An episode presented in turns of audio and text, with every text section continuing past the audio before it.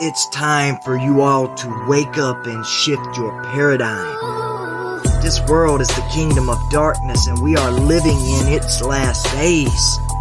It won't be long before the day of the Lord will come like a thief in the night. The heavens shall pass away with a great noise and the elements will melt with fervent heat and the earth and everything therein shall be burnt up.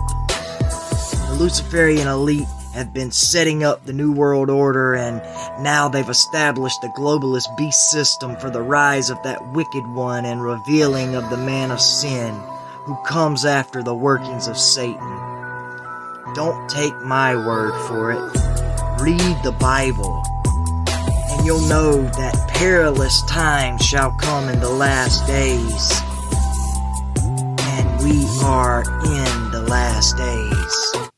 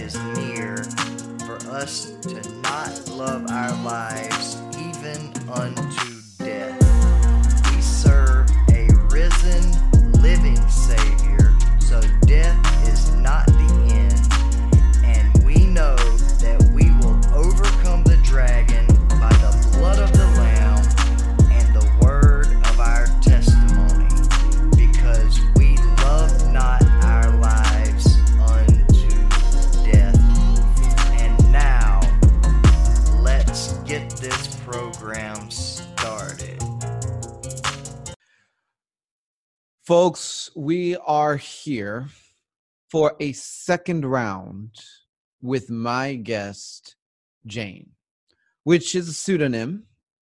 Jane is a defector from the dark side. She was chosen to be a mother of darkness within the Illuminati hierarchy, replacing her grandmother, but she chose Jesus.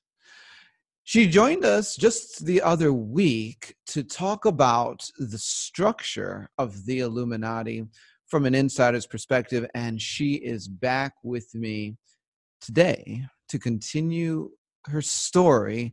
Jane, welcome back to Discovering Truth with Dan Duval. Thank you, Daniel.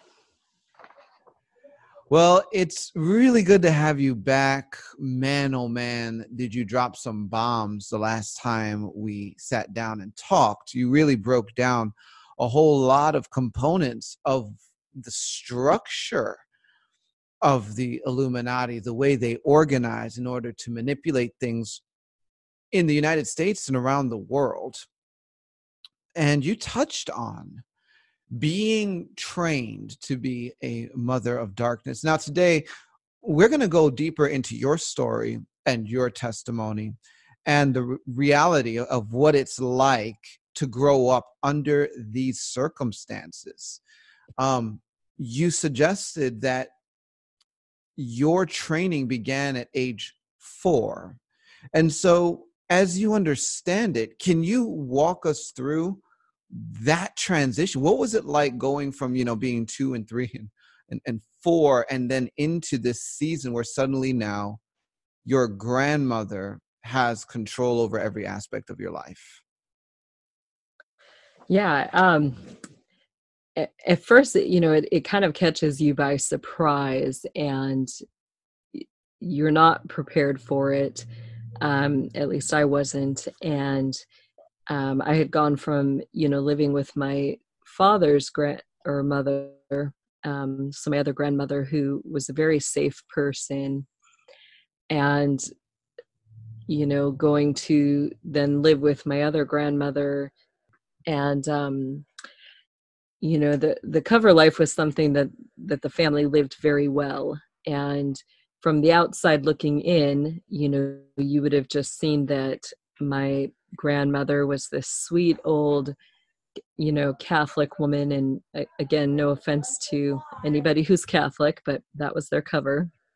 And uh yeah so my grandmother was portrayed as someone in her cover life who you know was a very devout catholic woman and um attended mass regularly every day um, she was seen as a homemaker who took care of the kids and the grandkids and you know cooked dinners and cleaned the house and things like that. Um, so anybody looking in from the outside that's what they saw. And uh, both my parents and my grandfather worked every day and were out of the house. So pretty much uh, me and my uh, two siblings were left with just her alone all day long. And um,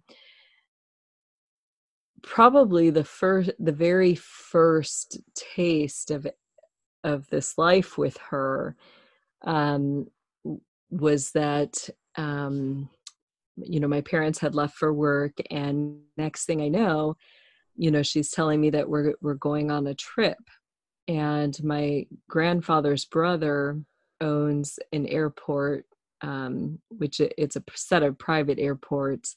Mm-hmm. so they have all sorts of jets airplanes and can fly you know wherever. And um, so we get on this airplane and i as a child i had a lot of ear issues so flying eh, was not the best thing for me.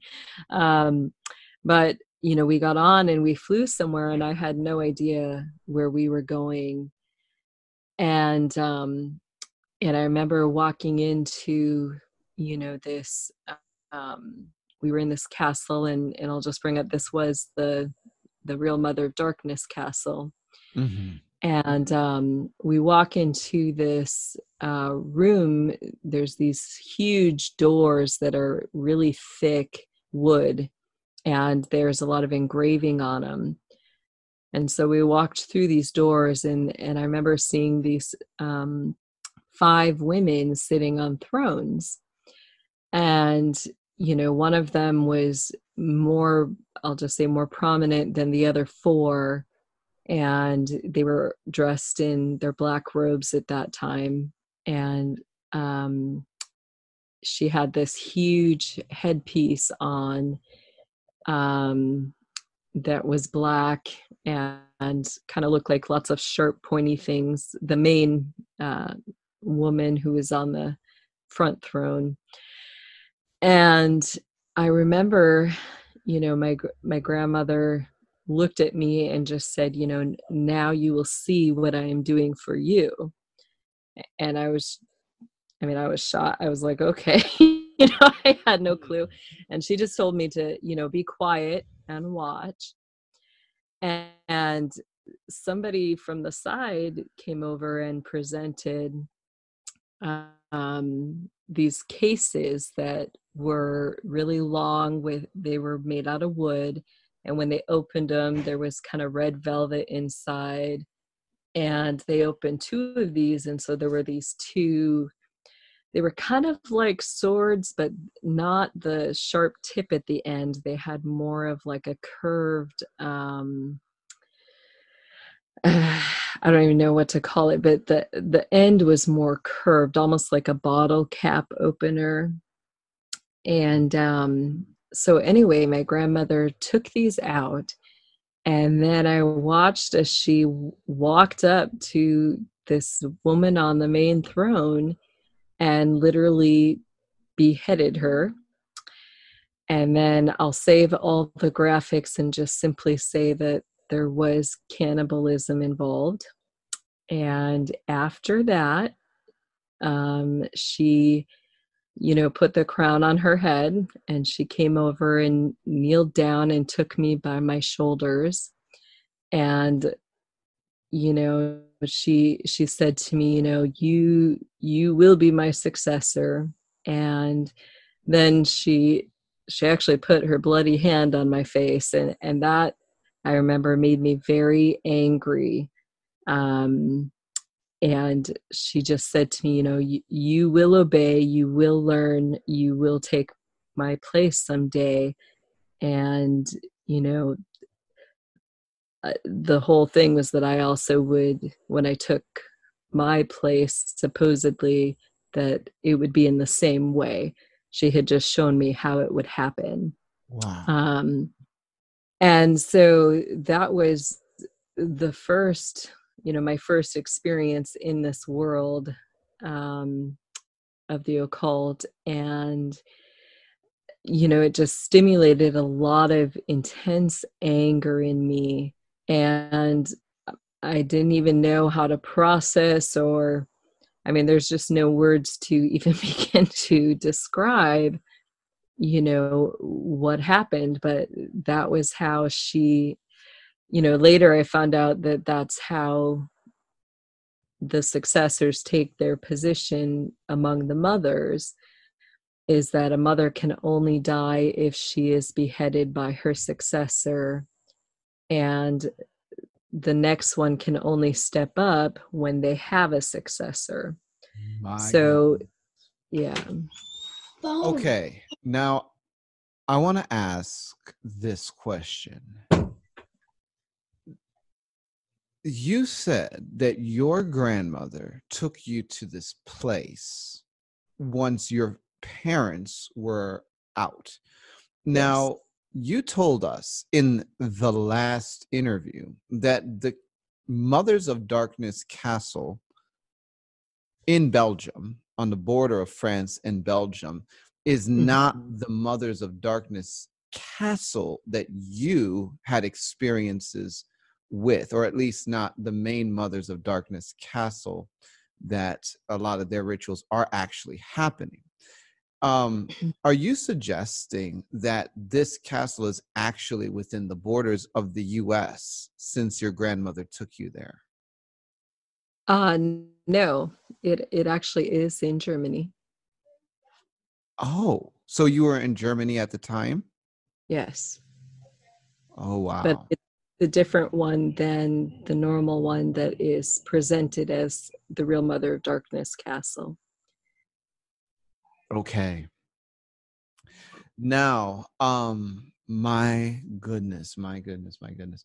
All right, so you got to witness this horrible act, and and, and by the way, you know, I, I've certainly been exposed to this concept before that uh, in order to have your successor step up, there has to be a ritual killing, often yeah. followed by cannibalism can you explain what the occult belief is behind this practice?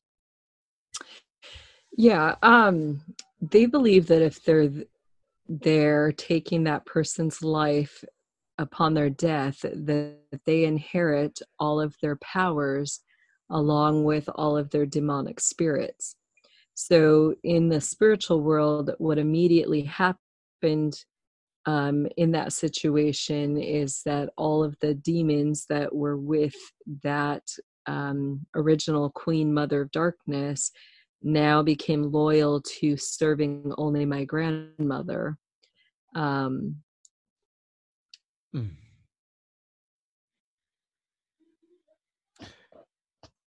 Do you think that they have been successful in making uh, these high ranking offices more powerful in each successive generation?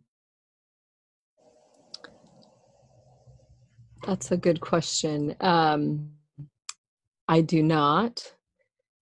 Um, I think that's their ideal of what they would like.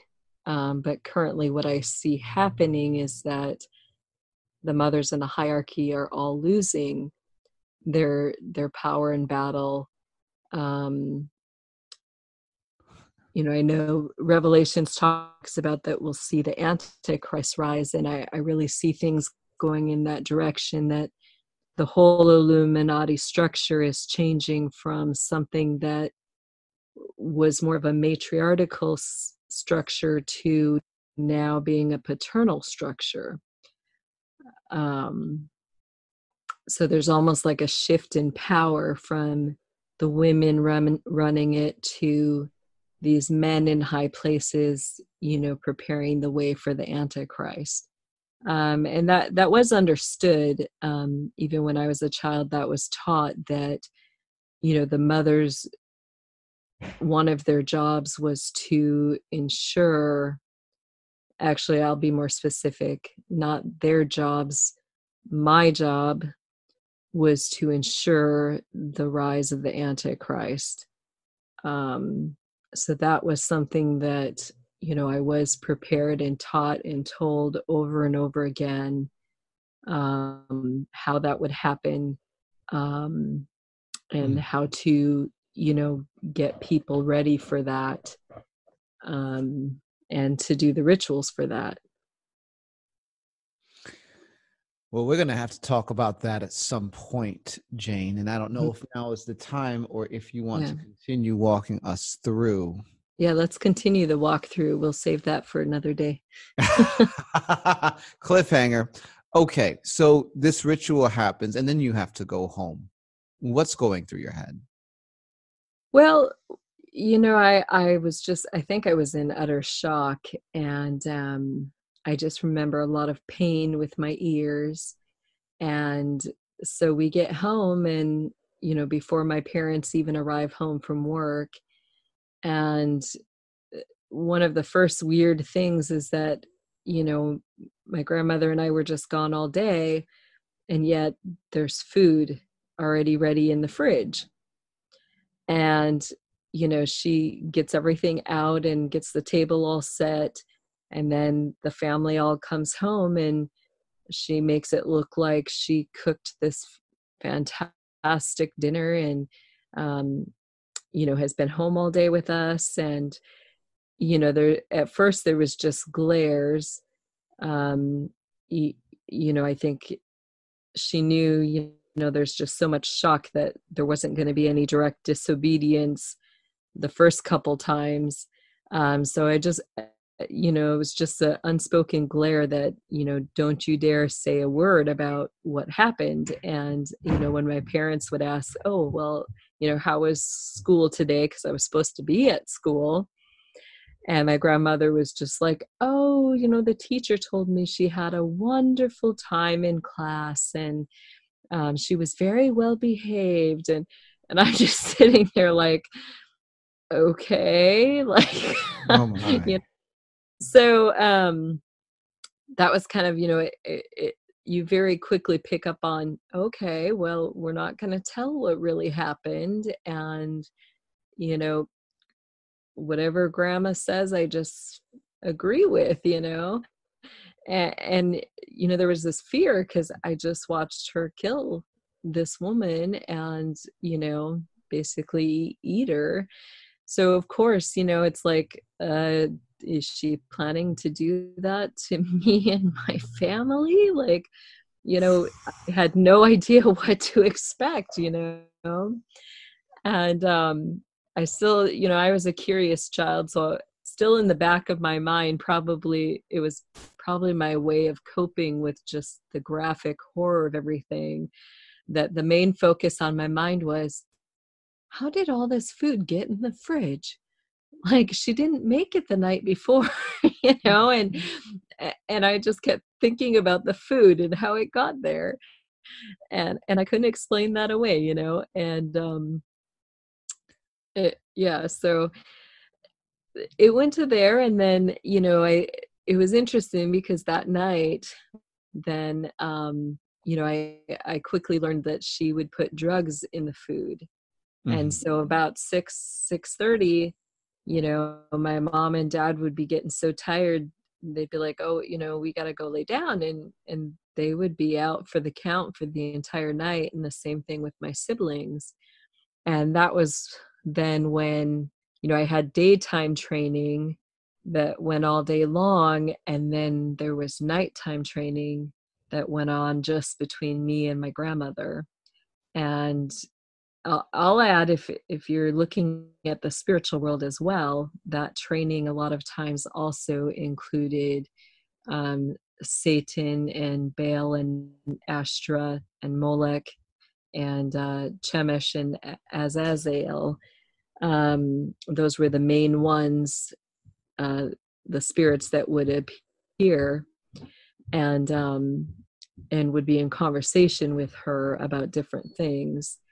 So a lot of my nighttime training was was learning to, you know, hear these spirits, hear what they were saying, and we would be sitting in the upstairs hallway of the house and um like it kind of there was an area that opened up and then all the bedrooms were off of that um you know it was kind of like a square area that wasn't super big but um and we would sit cross-legged facing each other um in that hallway area.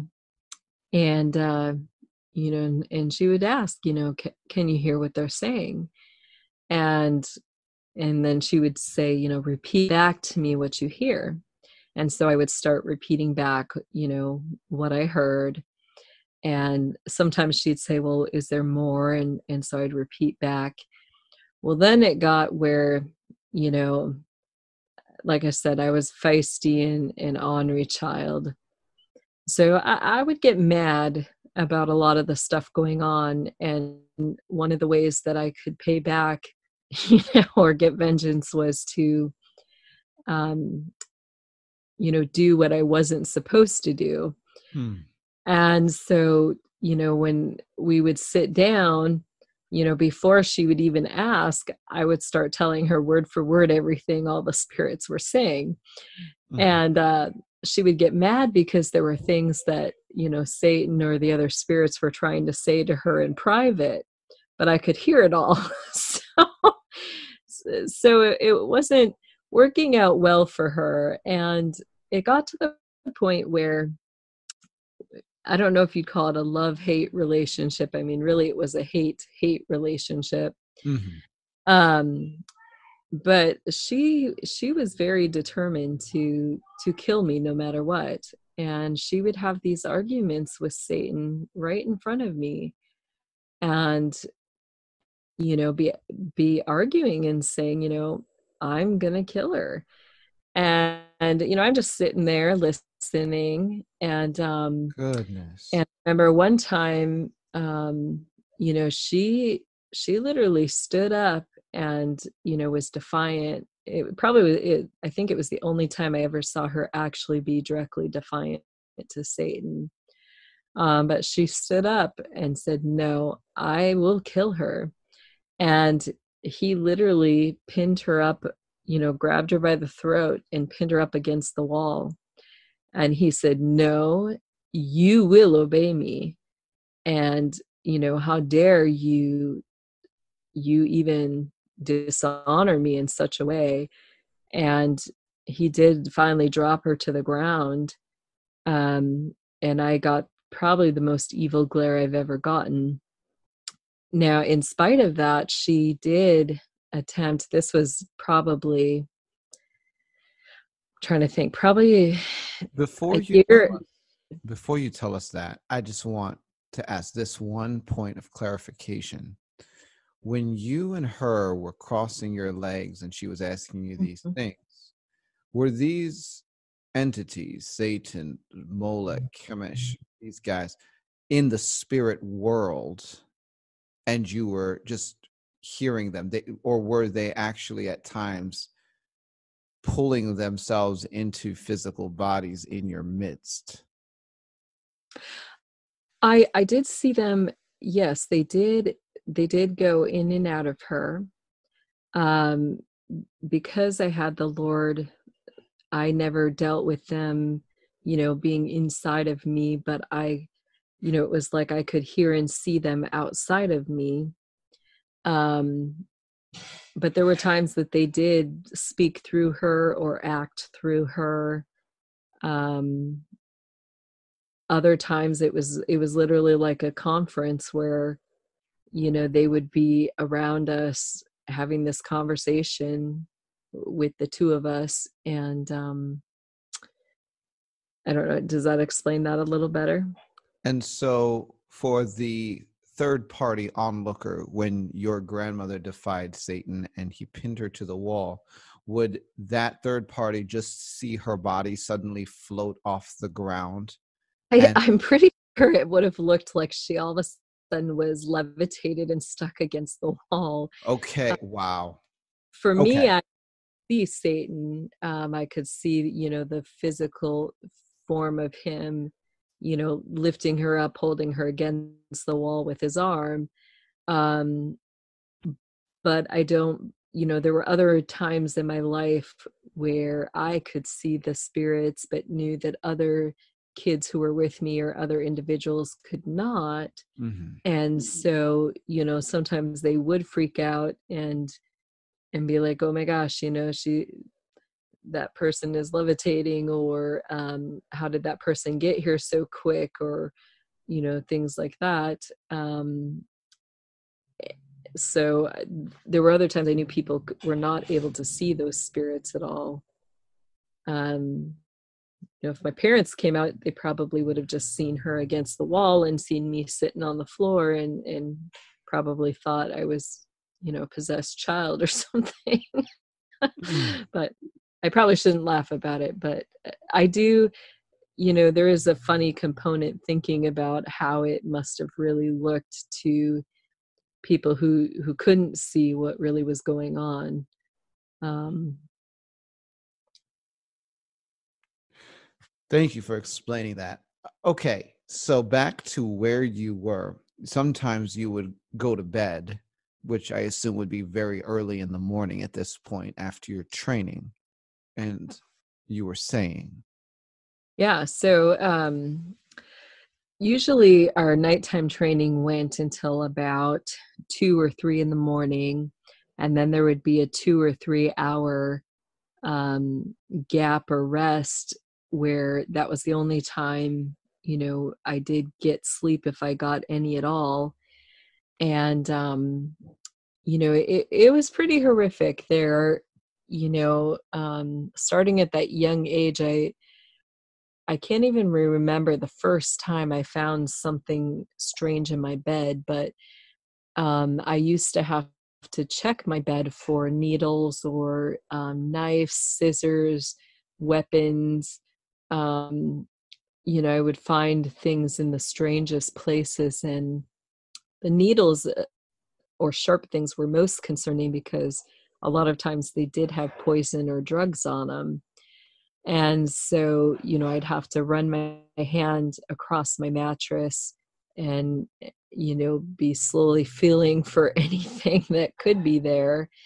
Um and then i also i mean i did other safeguards as well in my room. We had um these old rug runners that were plastic ones in the hallway in front of all of the doors.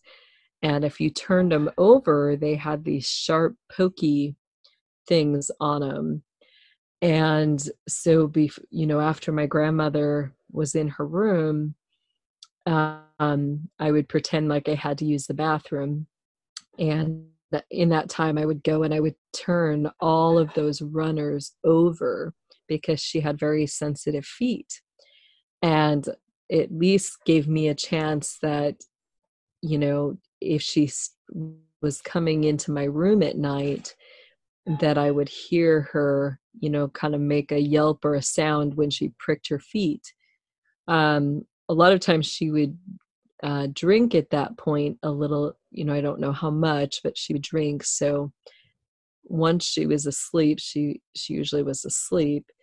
Um, but just in case i had things prepared and then i would even um, tie my like shoelaces together and i would hang them on my across my doorknob. And that way if the door started wiggling the shoes would you know as the door would open the shoes would kind of thump against the the door and make noise.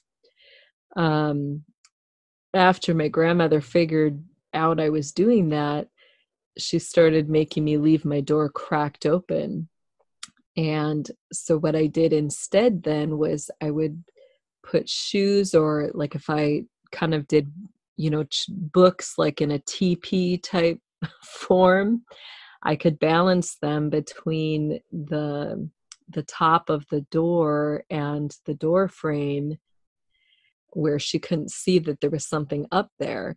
And so if she opened the door further, the book would fall and make a noise.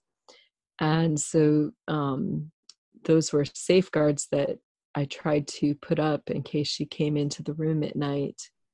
Um, you know, I just, there was no trust at all. Um, go ahead. I'm almost afraid to ask, but after training during the day and then training during the night, what would your grandmother come in your room for during the two or three hours you could actually be sleeping? Um, if she came in, it, it was to attempt to kill me. Um, you know, I, w- I woke up one time with her over me with a pair of scissors um, and literally just rolled out of the way as as the scissors plunged into my mattress. Um, you know, there was another time um, she actually did. I there had been a needle in the bed with with a drug on it, and it the drug almost paralyzed me so i was kind of you know like it was just kicking in so i still was able to move a little bit but i didn't have full function in order to fight. And she all of a sudden came in and grabbed me and literally hauled me over her shoulder um like a sack of potatoes. And so um so after she threw me over her shoulders like a sack of potatoes um you know she took me into the bathroom and she literally like slammed me down into the bathtub and it was so hard that when my back hit the bottom of the tub it knocked knocked the breath out of me so i found myself in this panic position because I couldn't get any air. Uh, you know, first I was underwater, but then, you know, and I was drugged, so I couldn't exactly, you know, even pull myself up all the way. And um, I was trying to, and then um, I couldn't, you know, because the breath was knocked out of me, I, I couldn't get any air. And I, I did get myself up for a moment, like I pulled myself up but then all of a sudden her hands were on my chest and she she literally you know pushed me down under the water and was holding me under there and um I, I haven't shared the full extent of this part of the story yet but i had my training partner used to sneak into my room at night and um, i'll just put out there there was nothing ever sexual or bad between us. But um, a lot of times like you know we would comfort each other and cry during those three hours together so that night i was thankful he was there and he actually went and got his grandfather who also was a high illuminati member. Um, and so next thing i remember is you know is I remember like his his grandfather literally sitting me up like on the bathroom floor and he was just pounding on the back of my chest and my training partner was saying breathe just breathe breathe. And and um you know and and then i remember hearing his grandfather saying to my grandmother you know you've gone too far. And um i know that there was something his grandfather got up at that point and there was something he did that knocked my grandmother out for the entire night. Like he pretty much put her to bed and she woke up the next day it was as if nothing ever happened she had no memories of it at all. Um, that night my training partner you know slept with me in bed and i kept waking up like you know with the uh, you know just the horrific shock um, feeling like i couldn't breathe and then other times i'd wake up and and i was ready to just go kill my grandmother and he would just you know he'd put his hand on my ears and and he would quiet me and he would say shh just just lay still you know just be still. And um for a couple weeks he did that and kept talking to me because i was plotting and making plans um you know i was that mad against my grandmother and and he kept saying you can't you can't do it um don't promise me you know you won't do it. And um so that was one of the probably the the worst time um you know but um other times you know if we went more towards the daytime you know when we were at home she would um have my younger siblings who were only like um you know 3 and 1 at that time mm-hmm. and um she you know like she would send me down into the basement which it, it, there were two levels. First you had the main basement and then you had the cellar. And of course she put all of the canned foods all of the you know soda pop and all of that in the cellar. So you had to walk through the entire basement to get to the cellar. And i knew i mean after the first time she did it locked me down there i knew every time she sent me down there that i was going to be locked down there for you know a couple hours and sometimes it went all day long. But what she would do is they were trying to um, desensitize me to death. And you know they they want the things that happen to you to become a normal reality so that you don't question you don't fight against it. Um, you learn to accept it and and kind of join in and participate. So that's that's their goal of all of this training. Um, but i'd go down in this basement and all of a sudden all of the lights would go off. It would be pitch dark. And you know i would find myself in this room with you know there would be dead animals hanging you know like if as i walked through or as i tried to find my way back to the staircase you know i'd i'd find these things that felt like animals hanging from the ceiling or sometimes people. Um, i'd find dead people on the ground. Um, you know you could smell the blood um, you, you could hear it dripping um, you know the, there were times i don't even know how they even accomplished this but we had a couch down there and sometimes things would like sit up out of the couch and you know like this hand that but it was a dead hand so it wasn't like a person actively grabbing at me. But it, it would be if you walked past all of a sudden this hand would be touching you.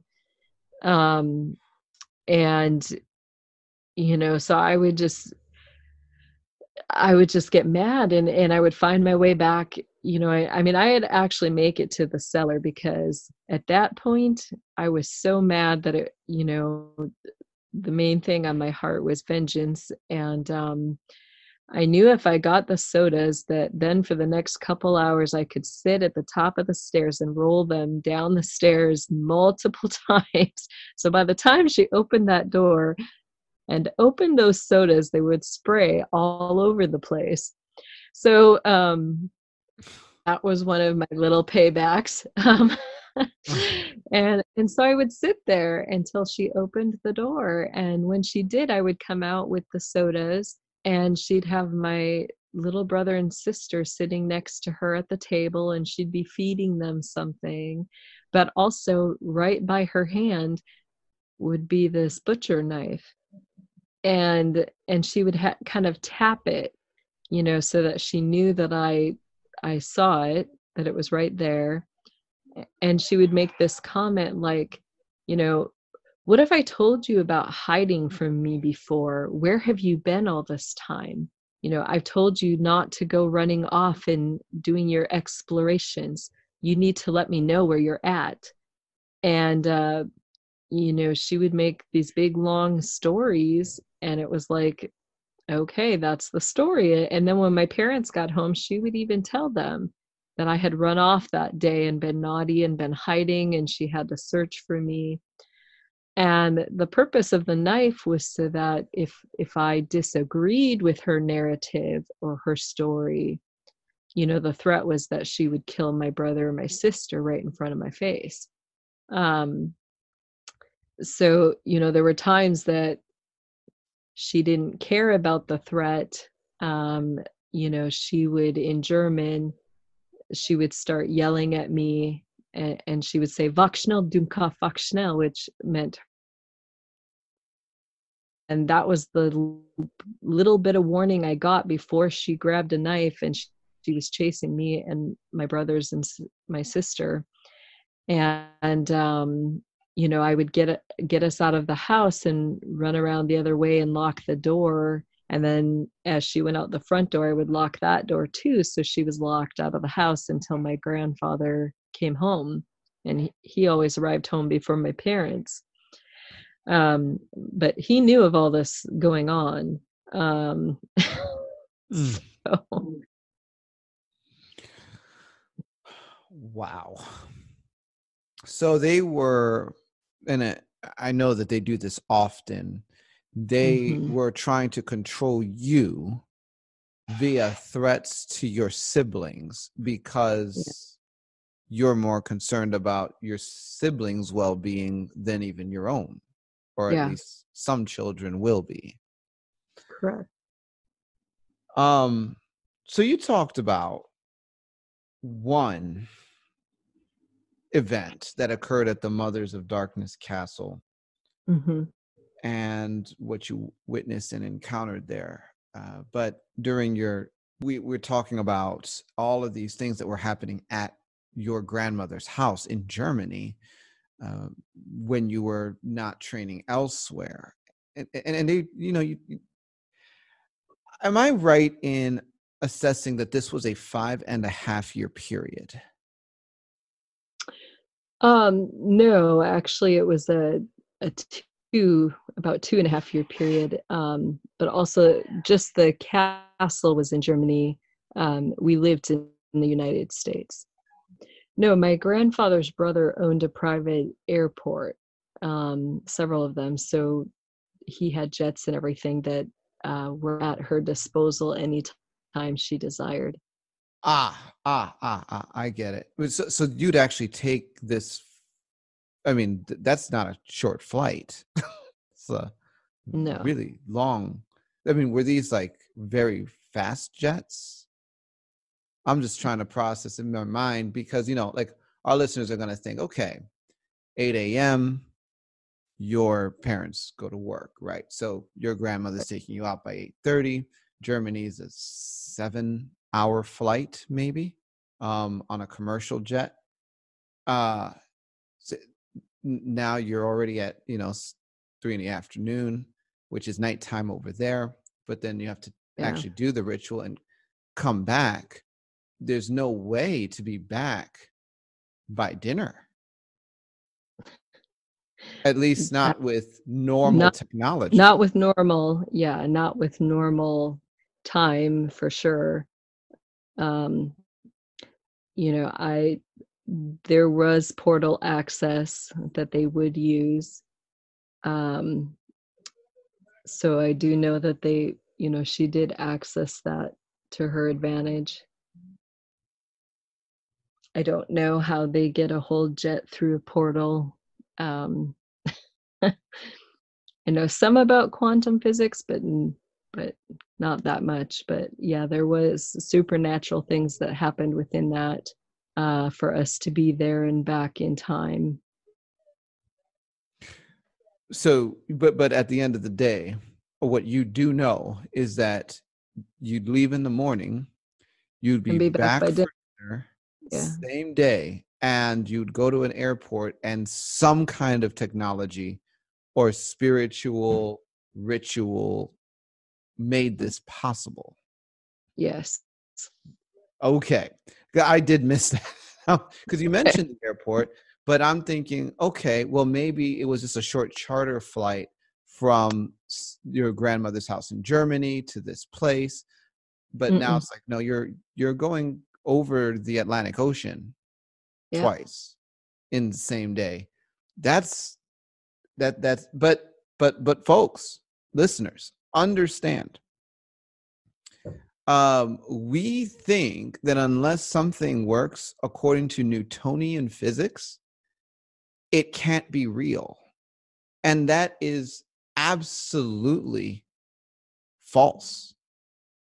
Uh, there is so much that is possible when considering the mechanics of the spirit, how they are hacked through occult arts and mm.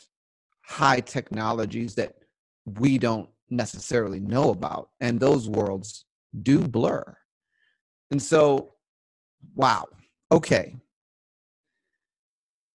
Why don't you talk a little bit more about your experiences at the Mothers of Darkness Castle? You have this first experience and encounter. I mean, how often were you back and forth from Germany? Was this like once a week?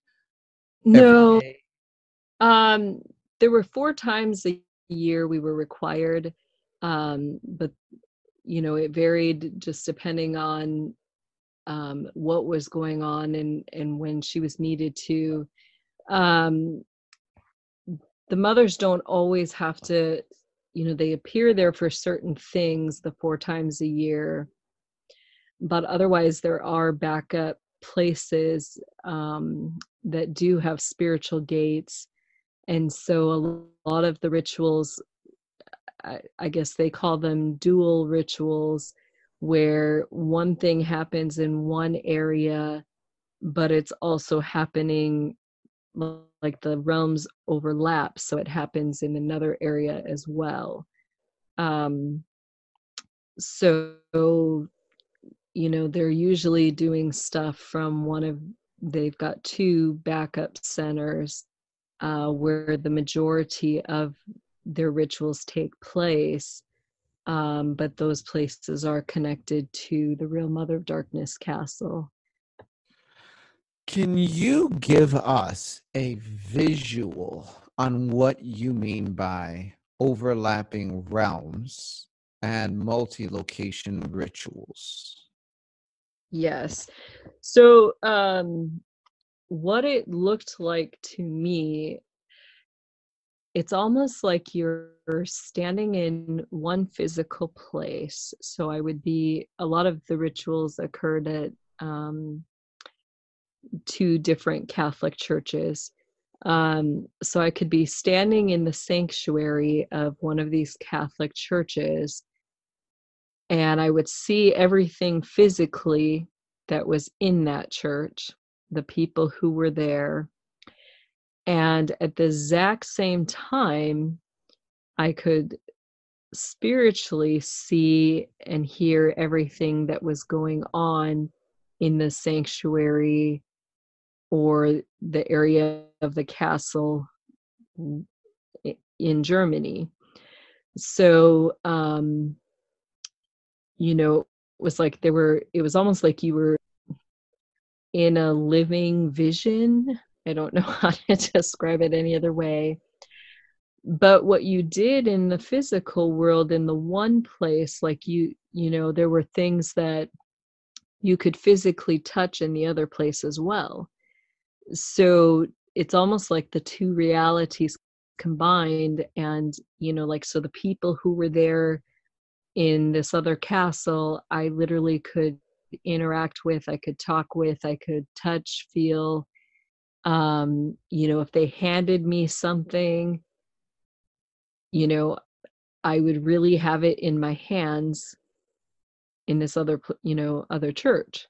So, um, you know, same as if I handed them something, they really had it in their hands. It went across the realms. Um, I think that's probably the best way I can explain it. Wow. And um, in order to open this up, I I assume that in all of the locations they were coordinating some kind of um I, I mean did it did it require some kind of massive sacrifice to open it up this way before you could begin interacting with the other locations? I assume you don't just walk in a room and it's already set, that there's some prerequisites. Um, there was no prerequisite in my Wow. experience. Um, I I was someone who was known for being able to open the gates through Thanksgiving. Um, and so, you know, I would walk in the room and the gates would open. Um,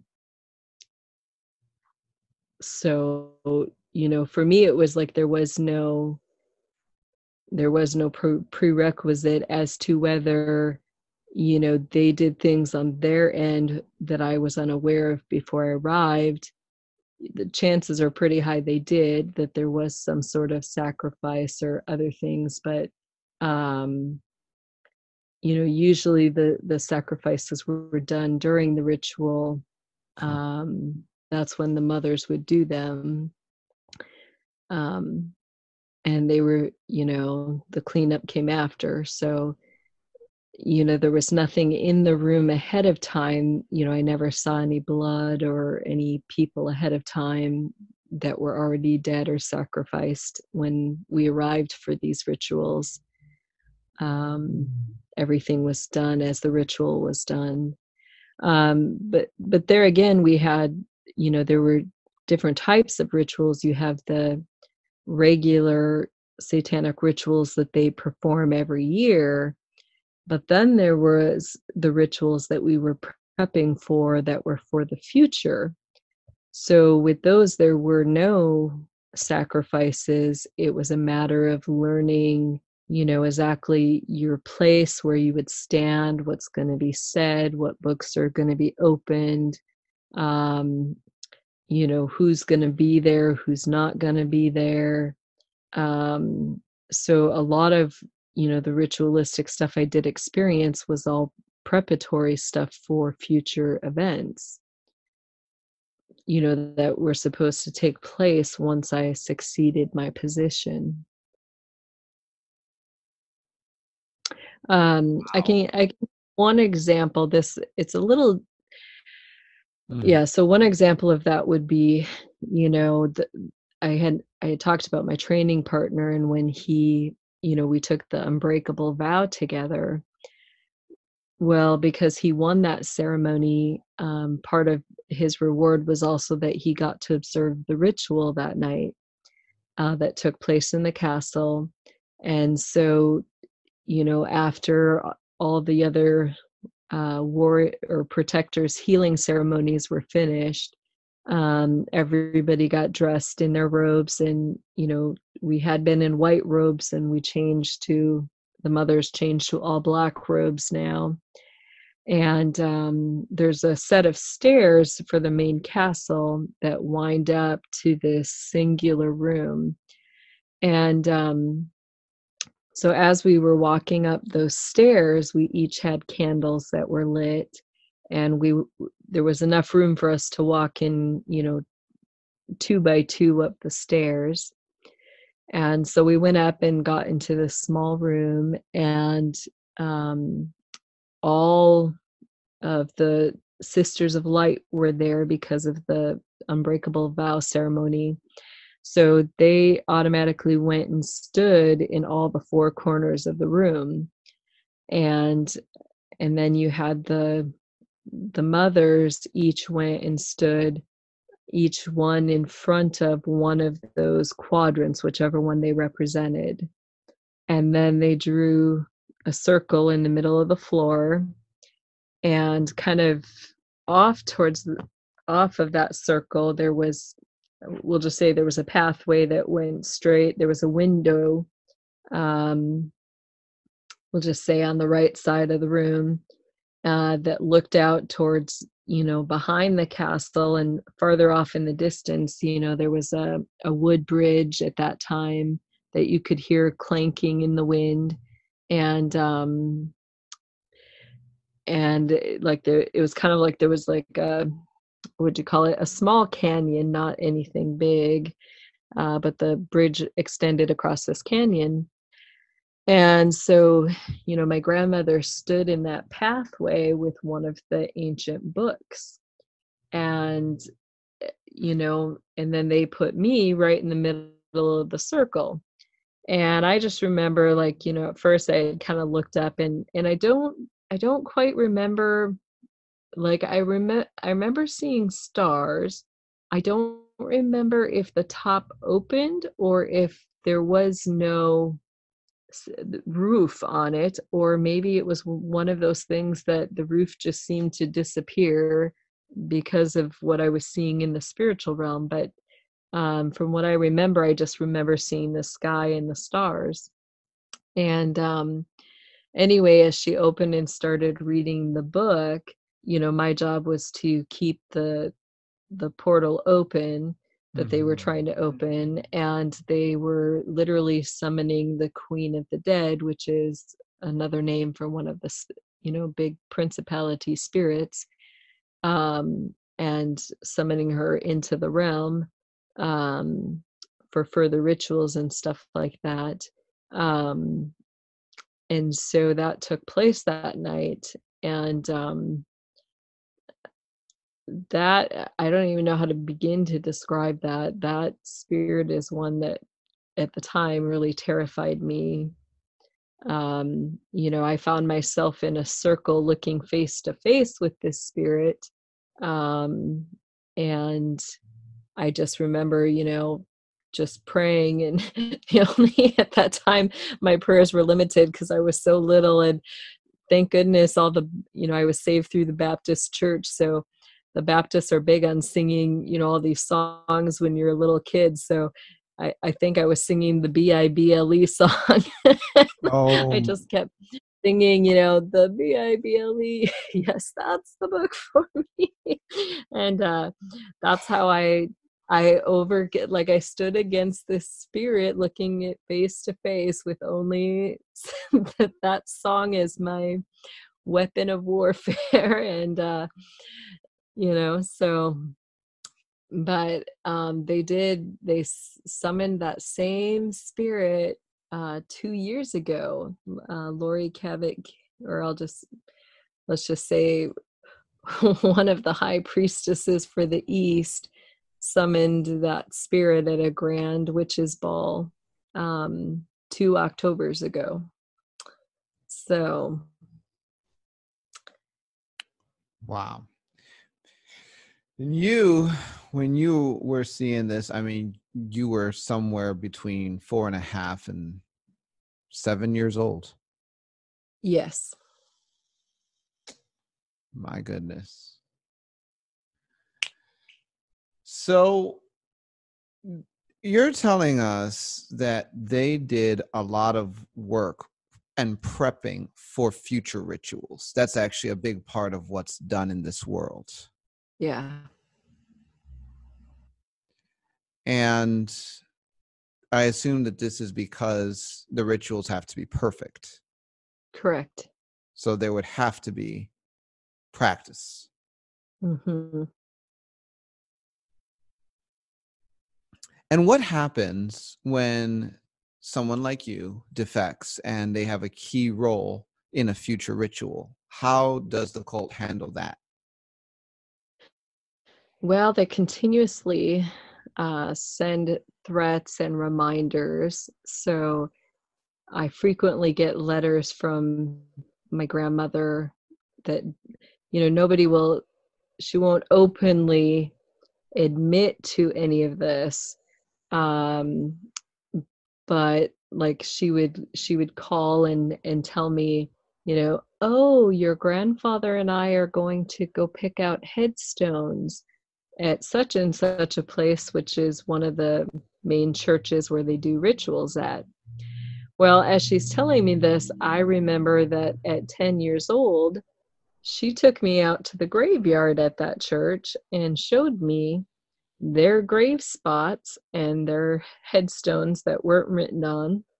Um, but they already had their plots and everything picked out. so I know then that she's going there for other purposes.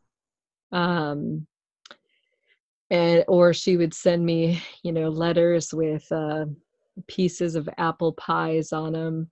You, you know, that would say the first one said, you know, I I wish we could share a piece together, and and she underlined the word share and a piece. And then um, the next one the exact same card, same piece of apple pie. And it, you know, it says, you know, if, if I were there, I would bake you a pie. So that actually is a threat. Um, everybody knows that that the apple pies are poisoned. Um, you, you just don't eat them. And especially in my family, you know, we would have huge reunions and um, I had this one uncle, um, I'll just call him Uncle Win.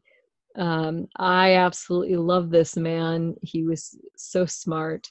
And, you know, the we were sitting at a picnic table at one of the family reunions and he's like, you know, watching all the food come out and and he's like, you know they poison the food, right? And I'm like, yes, yes I do. And he's like, but you know what they can't poison? I was like, what? And he's like, the cans of olives. and so.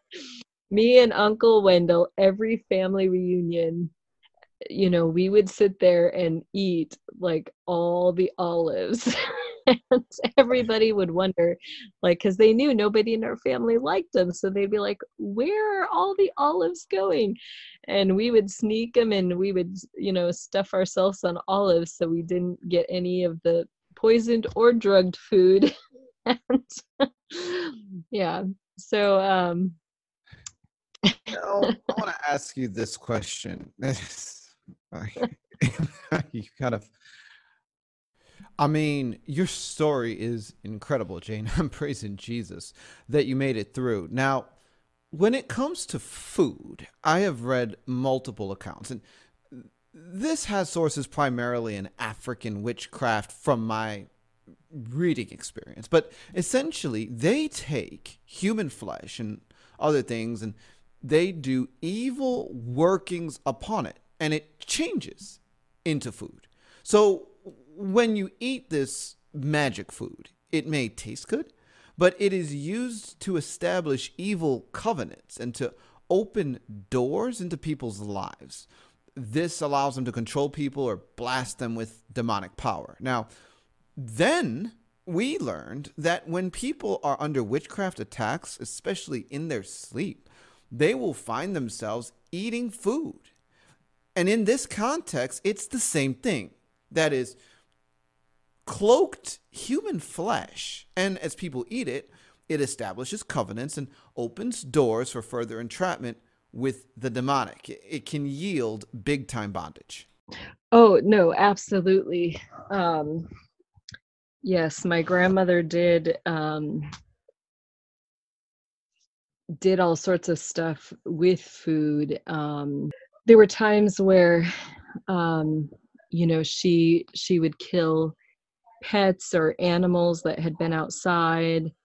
Um, you know, and that would end up in food, and yet you never saw her actually cook it. Um, there you know some of the later work in life that i've done in helping to prepare people walking through this and stuff um, who aren't aware of this occultic world um, you know and help them work with people who come out of it um, i had to try to find a way to nicely as best as i could break to them you know the reality of what you were saying um you know and and so i'm trying to think how to put this. On a daily basis you know there there were a lot of children that would go missing um, sometimes adults or homeless people. Um, i never ever ate the meatloaf and a lot of times didn't eat anything that was not chicken. And so i just didn't um, eat it. And there were a few incidences I I did see preparation for things like that, um, like at some of the, um, we'll just say some of the rituals. And, and so, you know, when I talked to my groups, I, I said, you know, I'm a chaplain. And so, you know, as a chaplain, we have you know once a, a, patient dies we've got three hours to allow the family to be in the room with the patient. Um, but in reality we know the body starts decaying faster than that. So you know if we don't want the family to see any of those signs or symptoms of decay we have to get the family out of the room before the two hour mark you know so we tell them they have as much time as they need but in the back of our minds we start this two hour countdown. So i said you know think of these rituals. How how long do they go for? And they said well they go all night. It's like yeah they do. And do they use any refrigeration? Mm, no they don't you know and they're like oh well that's gross. They're eating decaying flesh. And i was like no no no you're missing the point here. And so we went around and around and finally they got what i was saying was that they weren't eating decaying flesh. They were eating live individuals.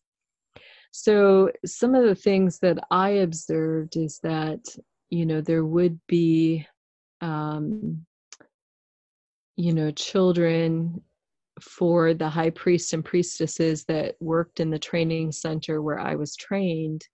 Um, there would be things delivered, you know, kids delivered in the mail to them.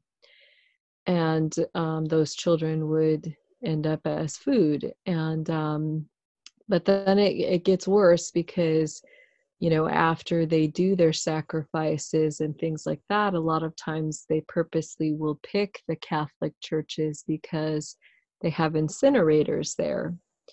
And it, their purpose is not to dis, like dispose of all evidence because as we know the bones don't incinerate. But the purpose is to remove all remaining flesh so that then they can take the bones and crush them. And those bones become all the miscellaneous weird ingredients that are sold in our food that we don't know what it is no. so we won't even go there today but this is how no. bad this is. and um so you're telling me that part of this whole GMO completely synthetic food conspiracy ties all the way back to the top levels of the occult world. Yes. Human desecration. This, uh, this is a massive claim, Jane shocking and really scary. oh my gosh. but is this like oh, a, an attempt to work mass magical power against whole societies just through yes. their food? My Not God. just through food, it's the food and the rituals and this the connection with the demonic spirits the you know the eating of the food connects the people to the spirits which then you know gives the the spirit the territory and the claim on that individual to then have some sort of power or control over their mind. Um, and because people aren't thinking correctly or are unaware or ignorant of it um, they don't you know they're not prepared to fight against it or to stand against it. Um so yeah they're you know just this year they were going um around and using um they were doing mass initiation rituals. So people would be in this audience hearing a speaker talk and the speaker would say you know hey you know there's a a gift we've left for you under your seat and everybody would look and they would pull out this piece of candy. And um, you know, they'd be like, oh, go ahead, you know, open it up, everybody eat it. And then everybody would engage in saying these um, these tenants or you know um, they would inf- you know some sort of poem or something like that but something that they speak out and so now they've all just gone through this mass initiation ritual together and they have no clue and so far there has been i think at least eight of these rituals between the US and internationally. And we're talking like, you know, two, 3,000 or more people at a time being initiated. Folks, I know you probably have a ton of questions, and I know I still have more, but well, that's how it goes. We are just about out of time. And so, We'll just have to continue this down the road, Jane. We obviously didn't get to talk about Antichrist agenda and what your role was supposed to be in that. So for now, I am going to say thank you for sharing. Well, thank you for having me on the show. You're welcome. Folks, until next time, God bless and Godspeed.